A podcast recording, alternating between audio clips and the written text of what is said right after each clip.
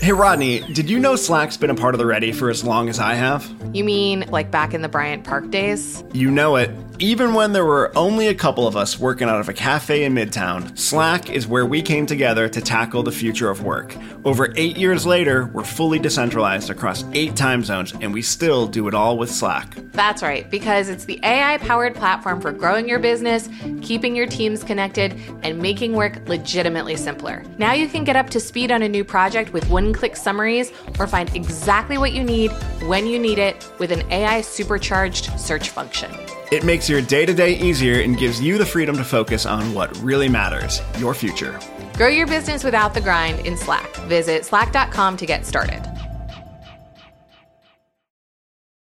So, if you need another reason to ditch the Gantt chart, Henry Gantt, his father was a slave holder, and much of the um, idea around breaking tasks up into small pieces and kind of dangling carrots to um, get people to do more work was what he learned from growing up with his father managing uh, the slaves that he owned.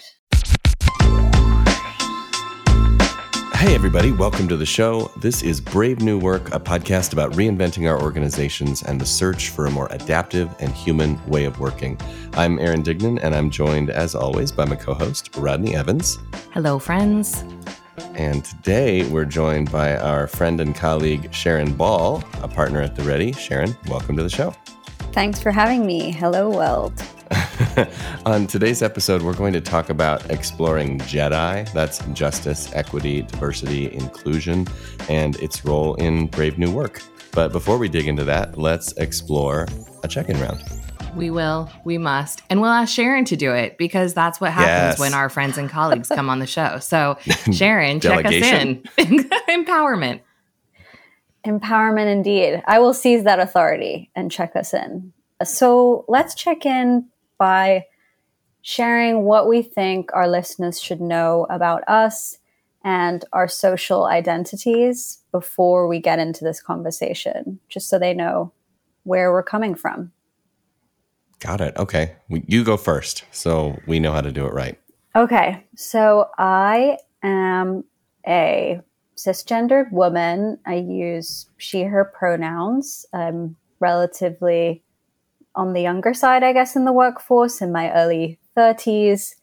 I um, am British. I was born in England, but ethnically, I'm Punjabi, which means I'm from the north of India, and have grown up across England, the US, and also Hong Kong. So that's why my accent sounds very odd. Uh, so I, I bring kind of that global perspective uh, in in terms of how I think about this topic, and still have much to learn in this space as well. Nice.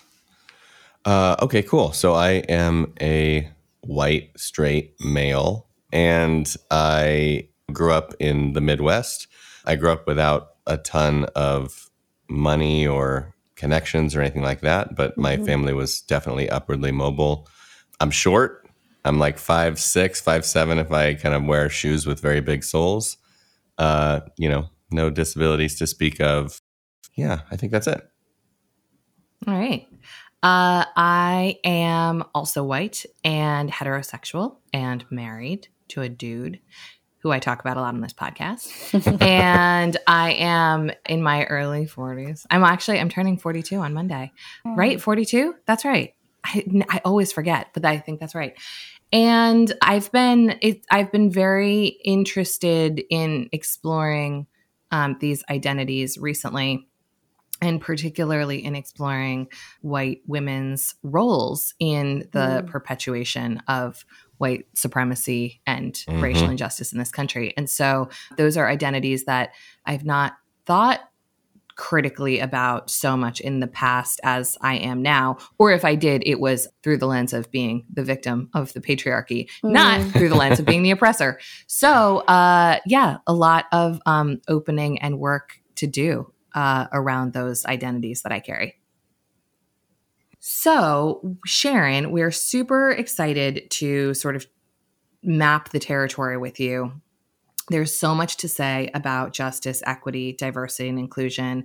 And I suspect that this will be the beginning of a series of unfolding conversations because there's no way we can get to everything that we want to in one short podcast episode. Mm-hmm. But why don't we just start with talking a little bit about those terms? So, you know, where where did you start hearing those terms that you have sort of brought to us at the ready to be considering? And what mm-hmm. is the difference between them?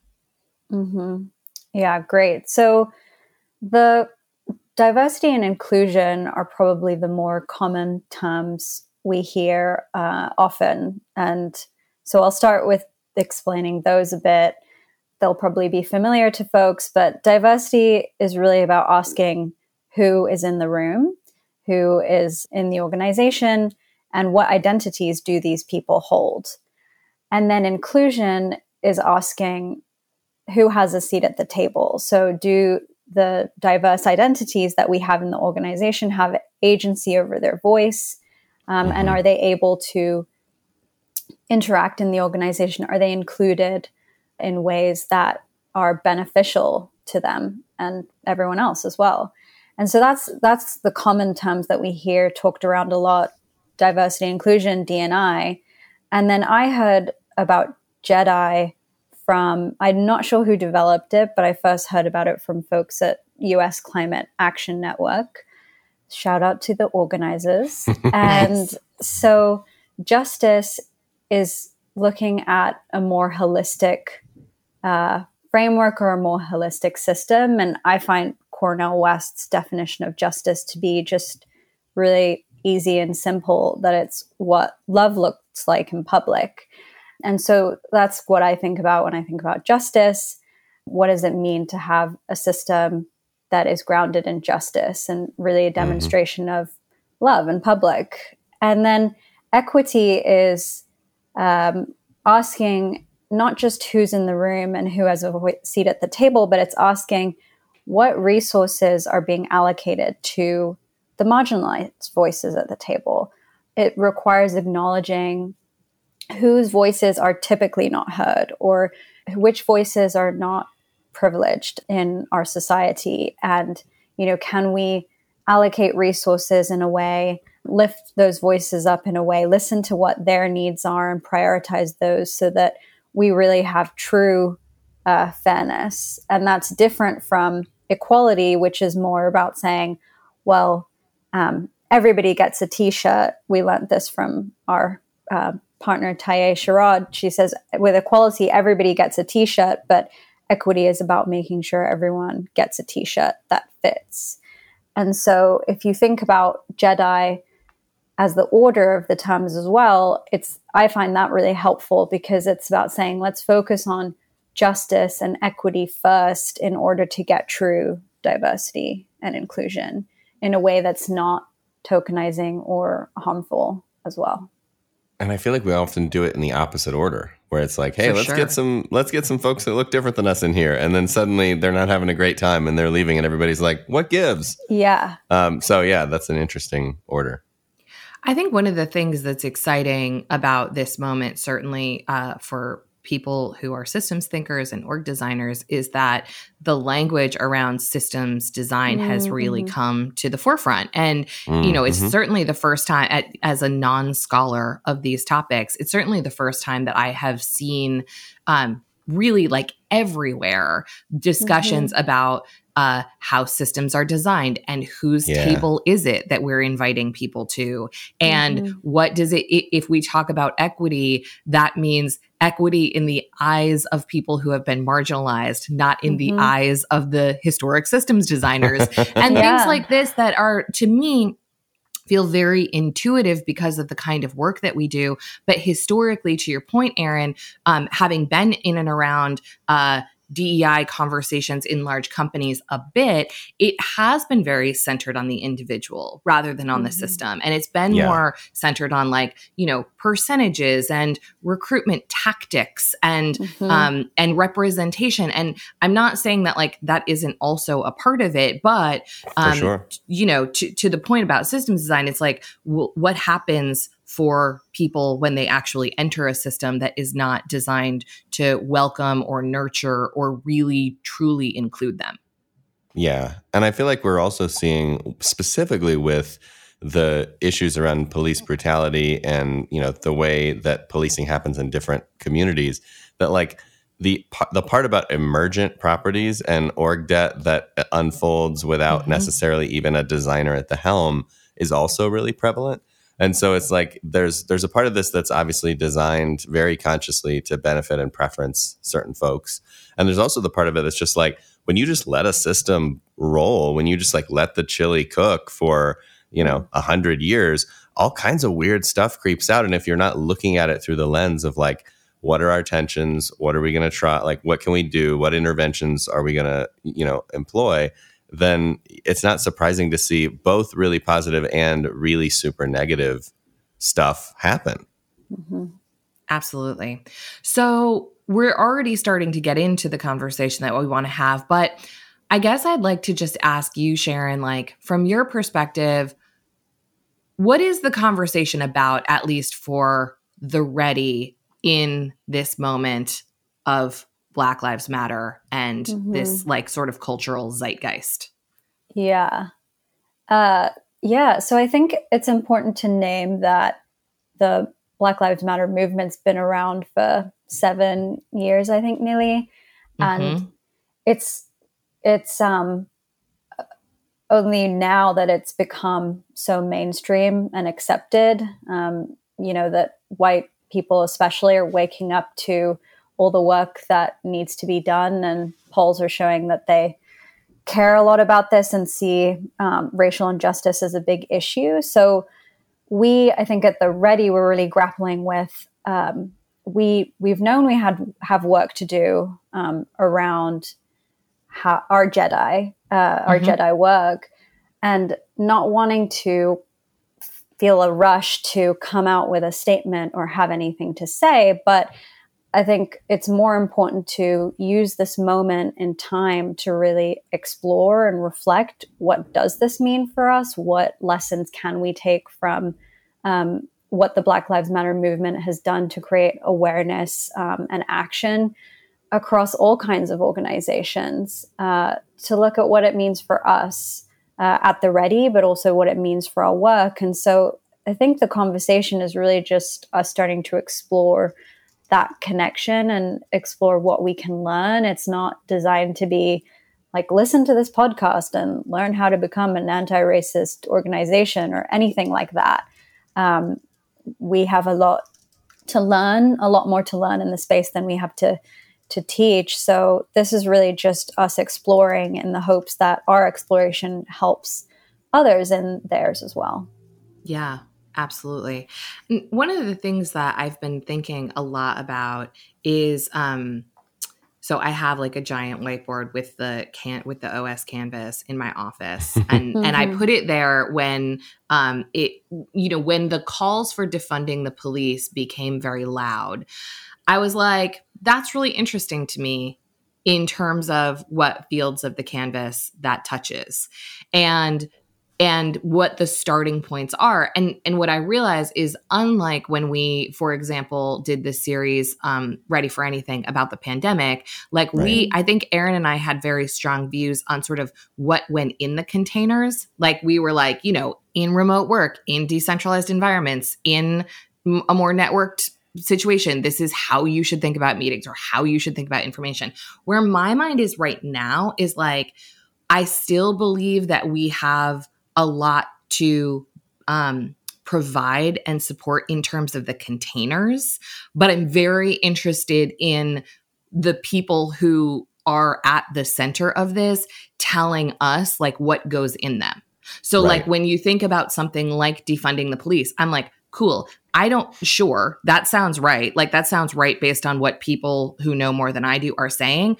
And then what I get curious about is like, okay, in terms of like the other fields of the canvas that resourcing impacts, how do you think about that? So if you're going to move mm-hmm. money, what does that mean in terms of strategy or what does that mean in terms of authority or structure or information? So like I I feel like in this moment for me personally, like sitting where I sit in the ready, I'm just like I'm just noticing the containers and really trying to listen, particularly to like Black experts who know about the content of what should go in those containers. Mm-hmm. It's super interesting to me because I do start to look at the content ideas and the way they're then employed from the lens of like, you know, what's the difference between evolution and revolution? Mm. Um, and and most of the stuff we talk about at work is not about overthrow. You know, mm-hmm. it's not about like burn it down and rebuild. It's more about like how can we all as agents in the system use our consent to like experiment our way to a better tomorrow, right? And so when you think about something like defund the police as an as an idea, I immediately go to like, okay, so we want to do that. So then how do we want to do that? Do we want to do it as a kind of a a, a top down move that comes from political pressure where we just like do it? Do we want to do it in partnership or not in partnership with the people that it will affect on both sides or not? Um, you know, do is it an experiment or not? Like, what are we really saying when we say that? And I think because we don't have a lot of practice at social level, community level experimentation and looping and learning, um, there's a lot of different people reading into that different ways. So it's like, um, you know, some people read that and they're like, no way, dude. What if someone attacks me on the street? And other people are like, no, what we mean is we're going to like reinvent what it mm-hmm. means to police society with different kinds of agents, with different kinds of skills, mm-hmm. and we're going to move money around. And like that is obviously a lot more um, palatable to to someone who doesn't understand. So I just, yeah, I don't know. I think you're right, uh, Rodney, that it is so much about these containers and what fills them. And we're you know we're probably not the right people to like write out that script. But i do think we're the right people to ask questions about like well how do we actually play that out then in a way that is e- either disruptive on purpose or less disruptive in order to maintain some sense of you know connection and civility at a community level? Yeah, mm-hmm. and in the police example, um, very specifically, like one of to me, um, it's been really interesting to watch the conversation unfold around like you know school resource officers and mm-hmm. funding and mental health professionals et cetera et cetera and it's like all all of those things that i read about seem logical to me and rational to me and then mm-hmm. also it begs the question for me of like are we clear on what the purpose is of police in our mm. society right right yeah back to the purpose. and like if your belief is that the perfect purpose of the police is to like protect white people from other people, then that's one kind of design. And if your yeah. belief is that the police are there to like support a vibrant community that's inclusive, then that's a different kind of design. And it's like totally. to me there's like all like all of the discussion of roles around mm-hmm. policing mm-hmm. is super interesting and feels like the right conversation. And I'm also like how could the conversation happen? And maybe it's just like it has to be fractal or it has to be local or it has to be state. I don't know. But how does the conversation happen that's like, this is the purpose of mm-hmm. this team and this mm-hmm. is what mm-hmm. we're designing for? Because to me, things like role clarity and authority like naturally shake out of that. But I think there's a lot of polarity in terms of what people believe the police should and should not be doing. Yeah.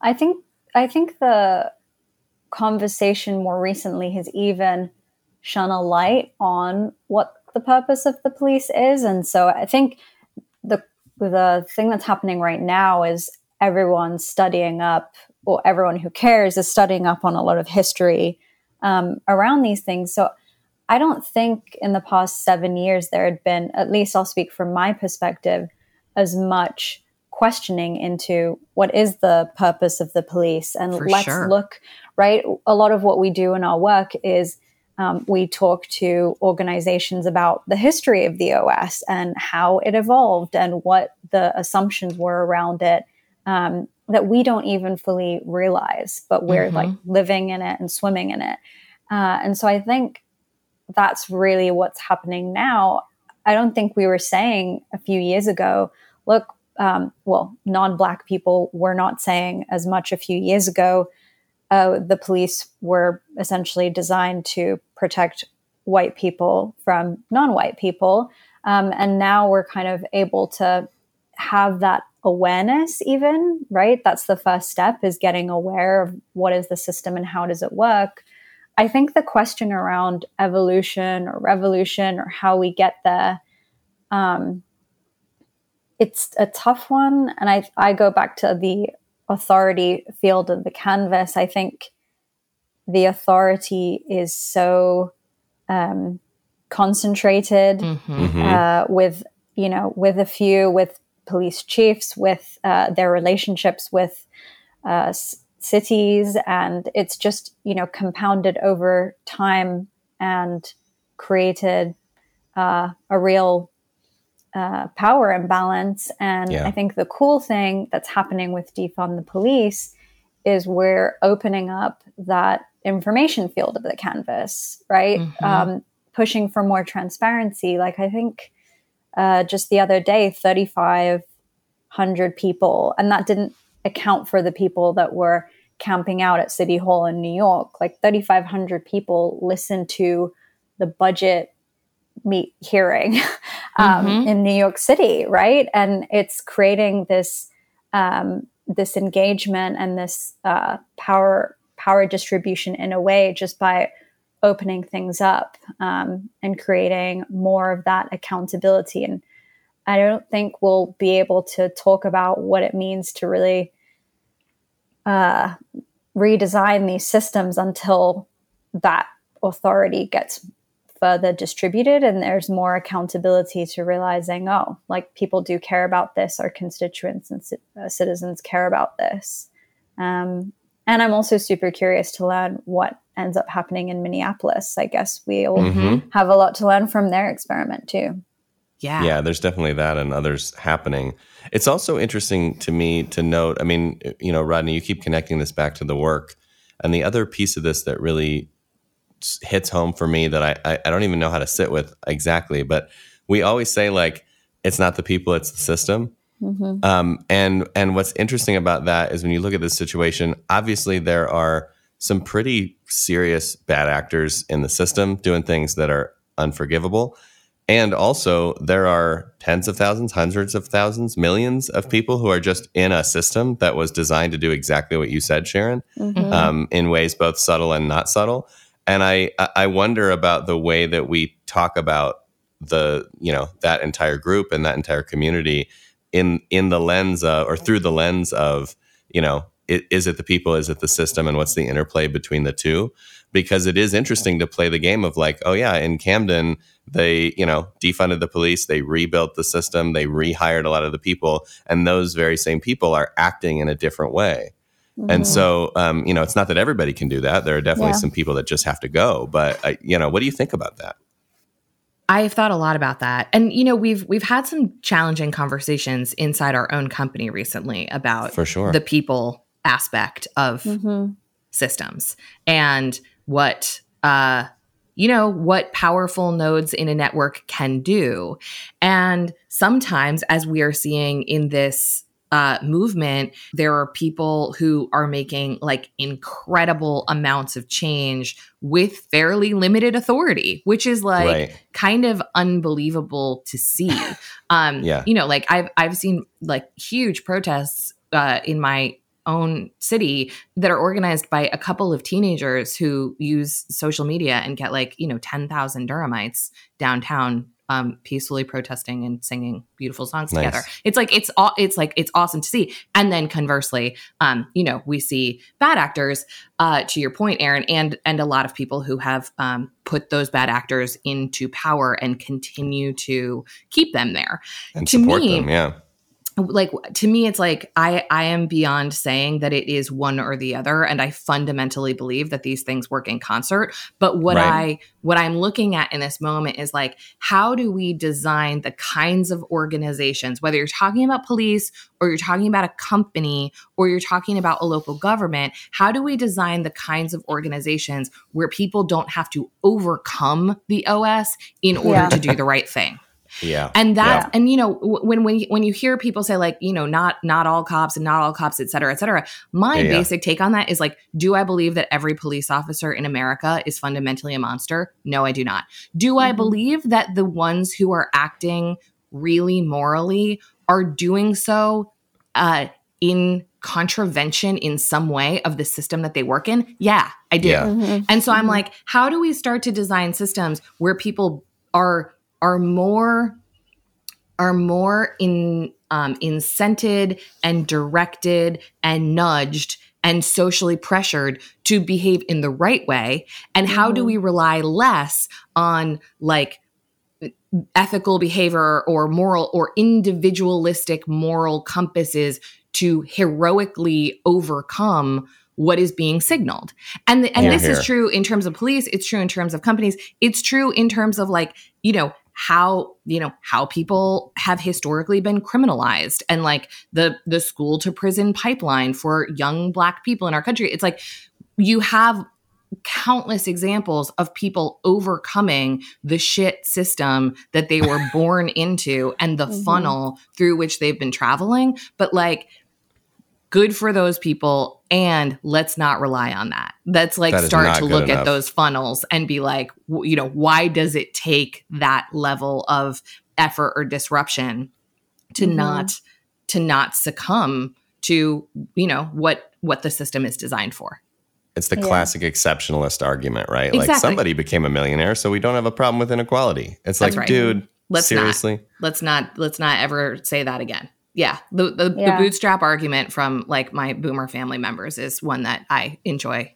having a lot Yeah, I, I also think it's um, it's just that place we go to. I mean, we see it in organizations a lot, and we mentioned this earlier, but um, there's a lot of focus on implicit bias training and um, you know being aware of your individual biases, and that is absolutely fundamental work to do, and we can't rely on that alone um, because as we know investment in these kinds of trainings don't really pay off when the system that you interact with doesn't reinforce those behaviors right?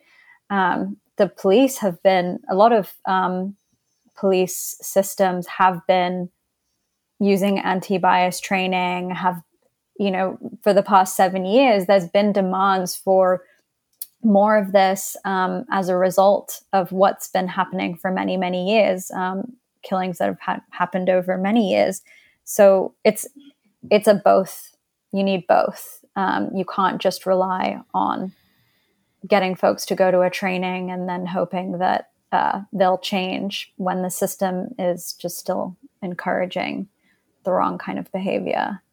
Um, Yeah. and we see that a lot in organization. I think that's that's the part of what excites me about the connection between Jedi and and Brave New Work is just more of that focus on like what if we just acknowledged that the organizations we work in um, are are designed for white men. I mean, that's how that's how they were created. They were de- designed for uh, white men to be able to control people and generate profits, um, all the way back to Taylor and scientific management, uh, and and that's still the system. And so while implicit bias training and all this education is absolutely important, and you know, get some get some diversity councils going and affinity groups and all of that.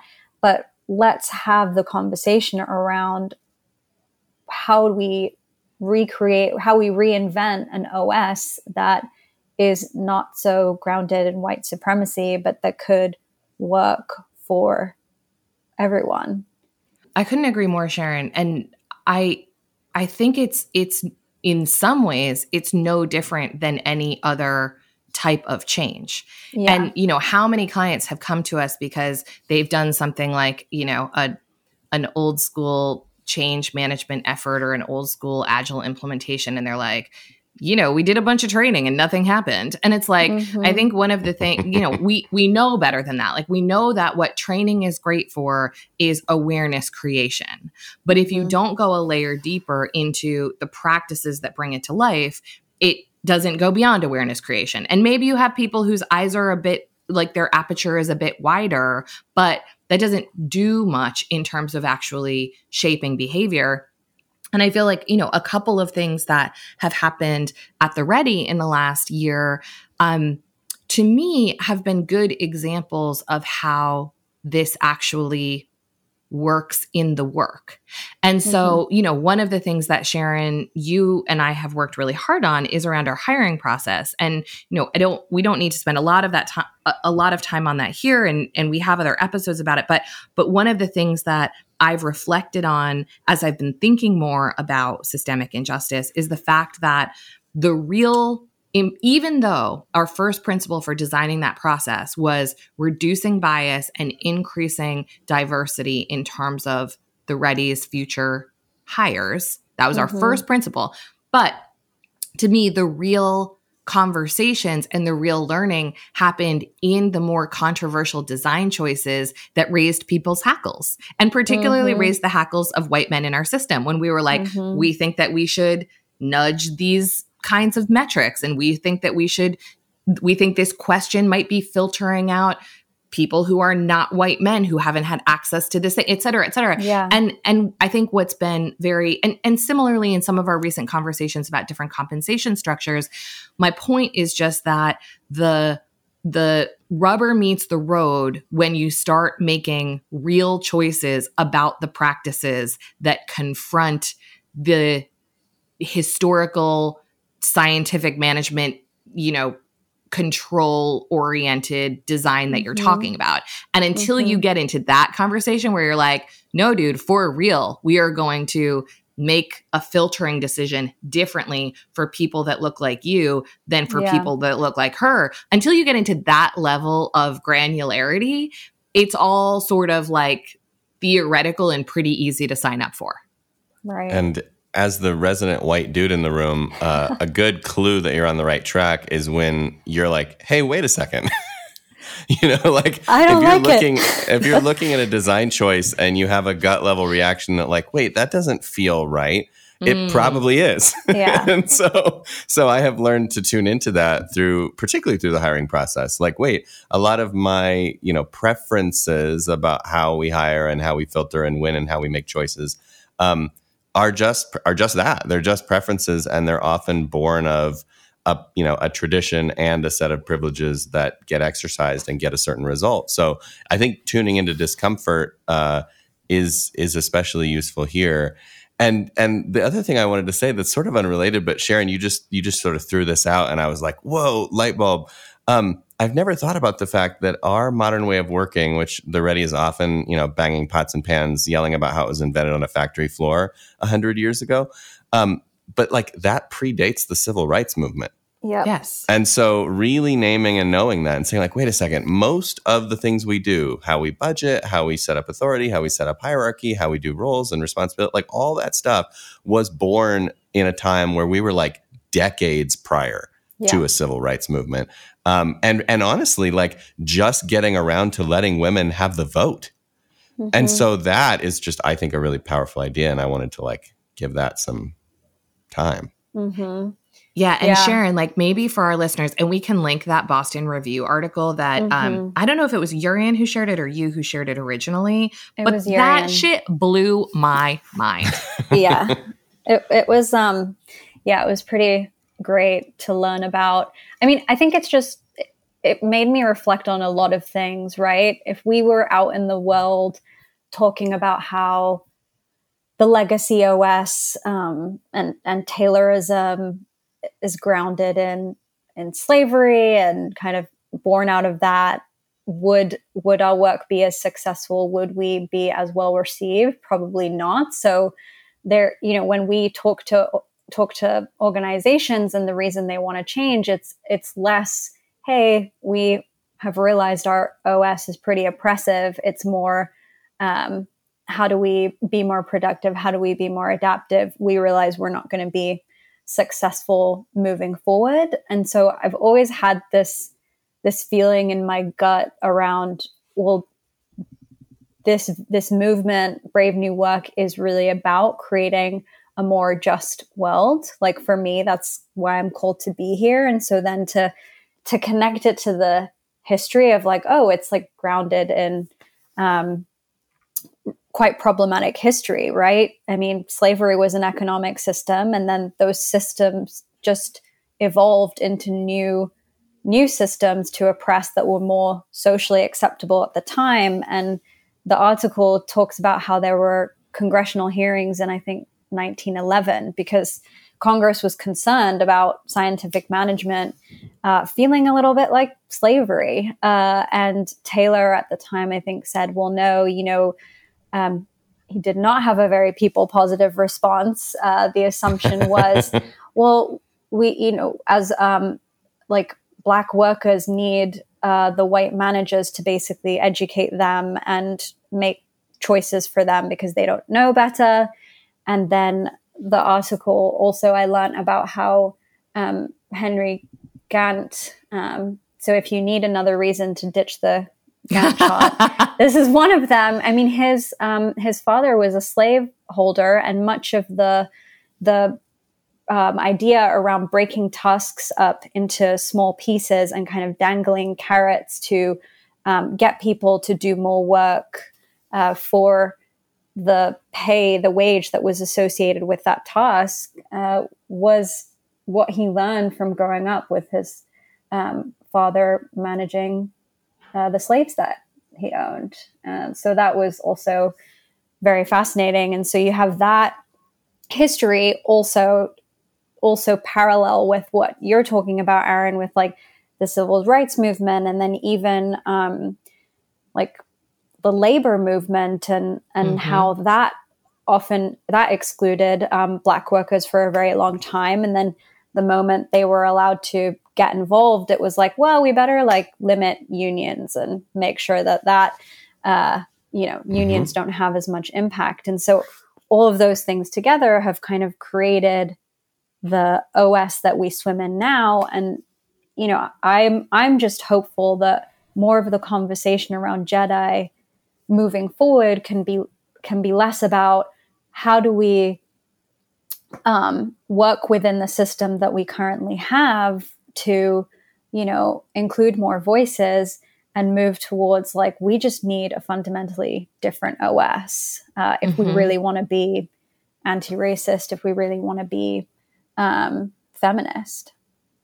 And I really want to ask you guys in this moment because it feels to me like when we talk about history, I think Sharon, you're exactly right. Like the the siren song that CEOs can hear is like, this is no longer serving. And you know, mm-hmm. you've gotten what you can out of efficiency and now you need something new.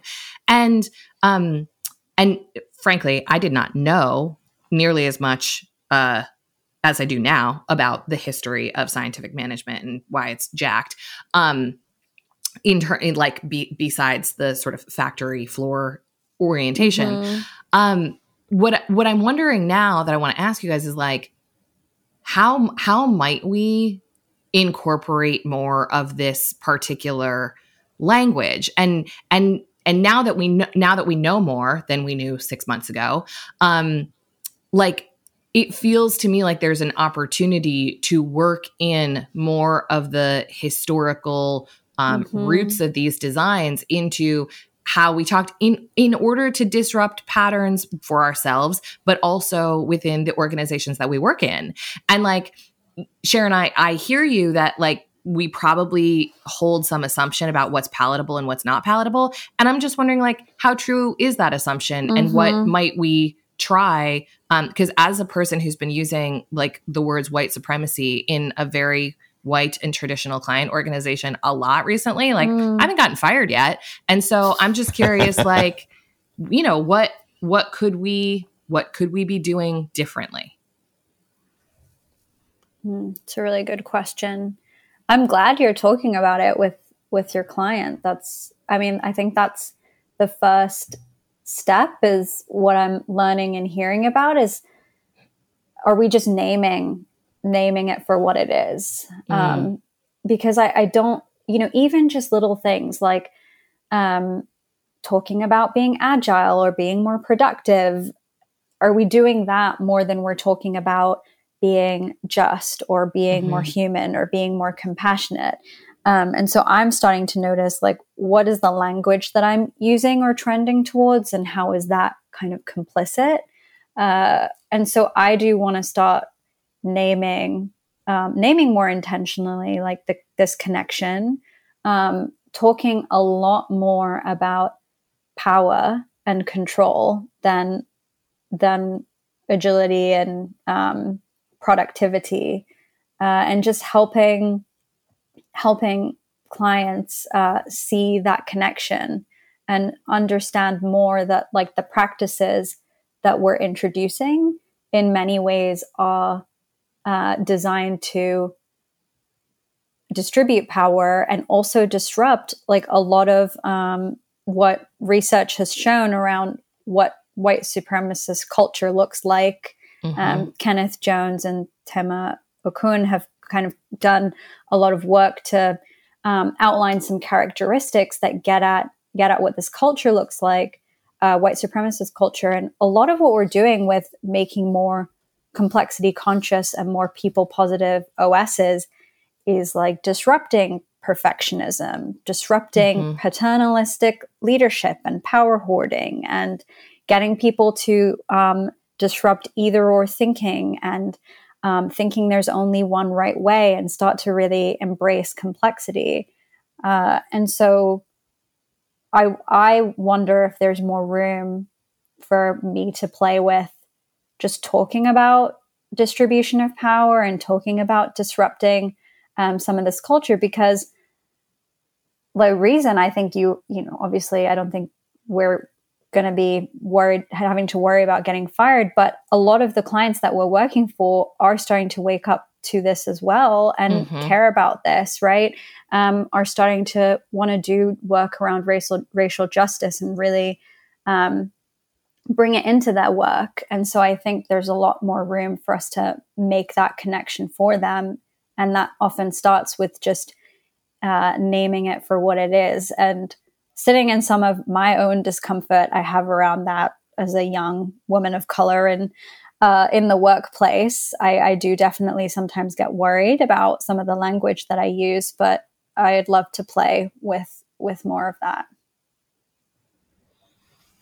Yeah, this is so interesting to me because, like, it's right at the crux of it for us, and I think it's incredibly complex. Like this, this makes my mind light up in every possible corner of itself. About like, all right, first of all, what are we trying to do? Again, back to like revolution or evolution. What power do we have as the ready in that context? How have other context clues told us a story about what it takes? So, like, Mm. this is not a movement that just happened. This is a moment and a movement that happened in the midst of a global pandemic with Mhm. 45 million people out of work, a lot of them white, a lot of them black. Mhm. Um, like, th- there's a very particular chemistry going on right now that enables this kind of action and so i want to i want to tune into that and i want to notice that like even with a client who's on board even with a client who like really sees this potential the economic operating system has to be Mhm. changed as well Mhm, right and so mhm. like the idea that we can just be like ah fuck agility fuck adaptivity fuck performance like that's not going to happen until we can also address the other side of this equation which is the economic os and even then i think you know it's i, I, want to be clear that like the goal here is not to abolish a world in which people have different outcomes. Mm-hmm. The goal is to abolish a world in which people don't have equity and you know inclusion and a seat at the table at the starting line. And Mhm. so I think that um, I think there's just a lot to this, and my sense is that like it's a little bit of boil the frog or peel the onion, where I see Jedi in the outcomes of our work, whether we say it or not. And I think saying it more, especially in the beginning, is actually really valuable right now, both Mhm. just like ethically and morally. And also, like, believe me, I am the first one who's like, hey, can I vilify the old way of working more? Great. Like, give me the tools. And so I think it's interesting to start to say, like, it's not just a Gantt chart, it's not just a pain in the ass. Like, it's Mhm. literally something that comes from, you know, a racist origin. And, and so that to me is, is very interesting. And I'm very curious to play with that and see how people sit with that and how they react. And if that helps us move faster. And just as someone that's done this for a long time, I really believe in the Karate Kid paint the fence, wax the Yeah. car um, mo- modality, which is like if I just have someone doing a check in round, if I have someone distributing authority, if I have someone playing the game differently, if they're painting the fence, and then suddenly I'm like, ha, you know Jedi karate a little bit. Mhm. I, I actually think that's still valuable. So I don't want to, I don't want to, um, I don't want to risk breaking the pattern of continuous unfolding that I see in work culture in order to be aggressively in favor of revolution. And as a human being, I'm kind of there. And Yeah. so I feel like I, there's a little like there's a little schism or delta there that I'm still sorting out and sensing into. I actually think I, I hear you, and I actually think there could be room for more opening with some some co- aspects of what we're doing, right? So Yes. you all Yes. have been taught in an earlier episode talking about transparency, particularly with compensation, Mhm. and that's just still an area where to like rodney you said people get get really nervous about um, and it's like what we can't we can't make compensation transparent and i think if you use the argument of well it will you know help um, people feel more engaged or um, more included like the, these other reasons um, you know wasted uh, you don't waste as much energy and swell uh, it- you don't have you have more complexity because you're more complexity conscious because more people are kind of sensing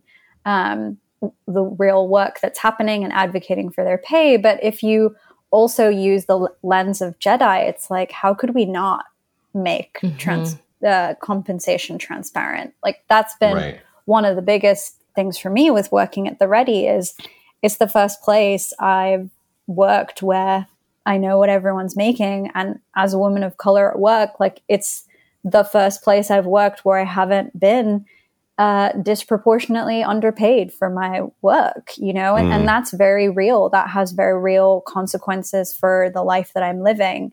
Uh, and so i think with certain things that we advocate for how can the language we use and the lens we bring to it actually create more of an opening um, to, to take that step when there, I think sometimes clients are a bit nervous because it's like I I can't quite make the connection between why making compensation transparent will help me be more adaptive or Mm.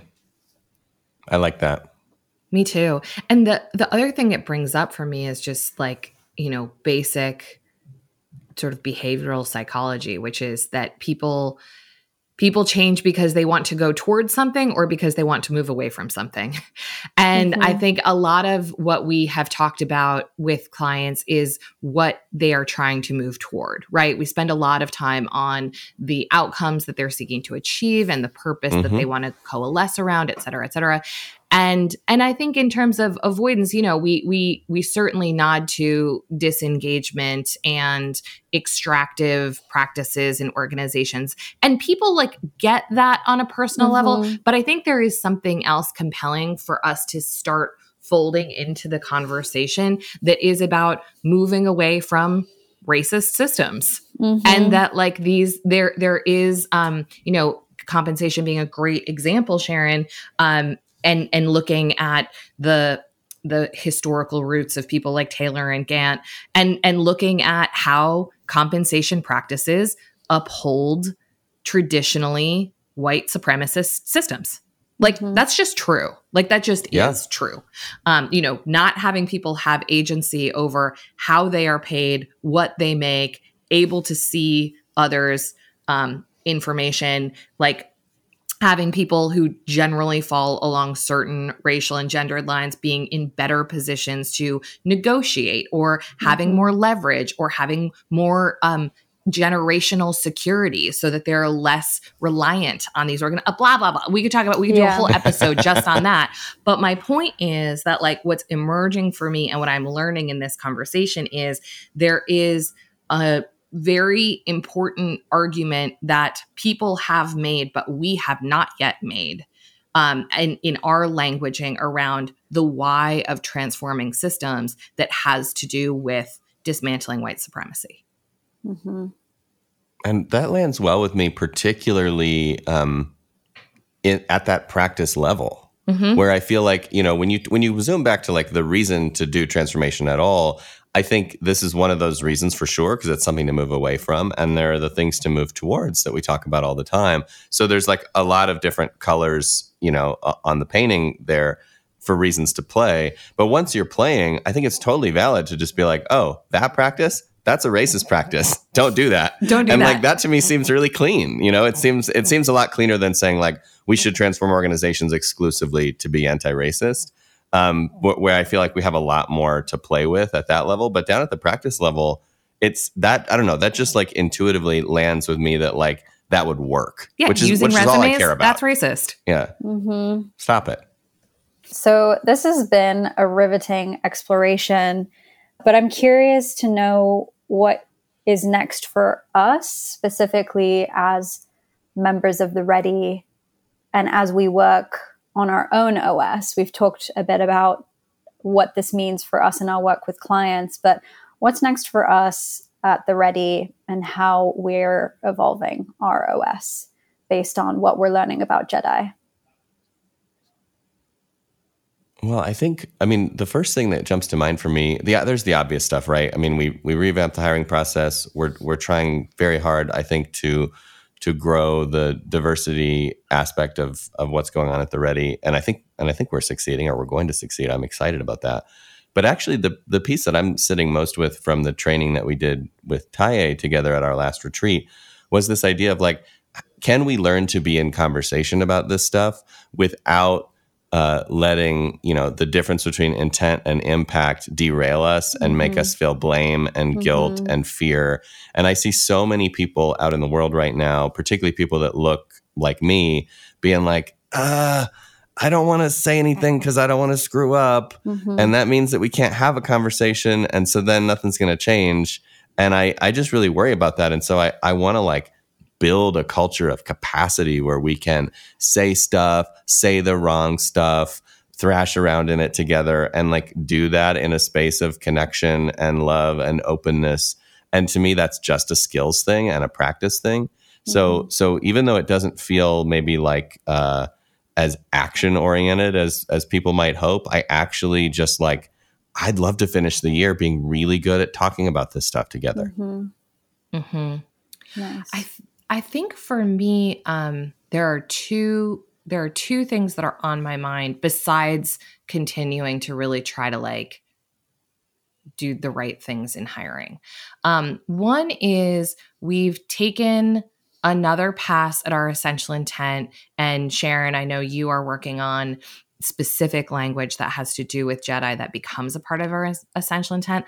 I'd really like mm-hmm. for that to be something that we as a group are compelled by and somewhat maybe provoked by, and that we figure out in terms of our own operating rhythm how we are looking at that essential intent more frequently to see if what we are actually doing from an initiative perspective and from a connection perspective and from all of the perspectives like are we doing it like are we doing mm-hmm. the things that are going to bring us toward the thing that we say that we want essentially Mm-hmm. And then the other piece that has been on my mind and has been a bit controversial at the ready, and I just think we fundamentally have more work to do, is about how we value different parts of our work. And, mm-hmm. you know, the I think we have coalesced a bit around the understanding that paying for the tip of the spear in terms of things like sales is something that is potentially sexist and probably racist.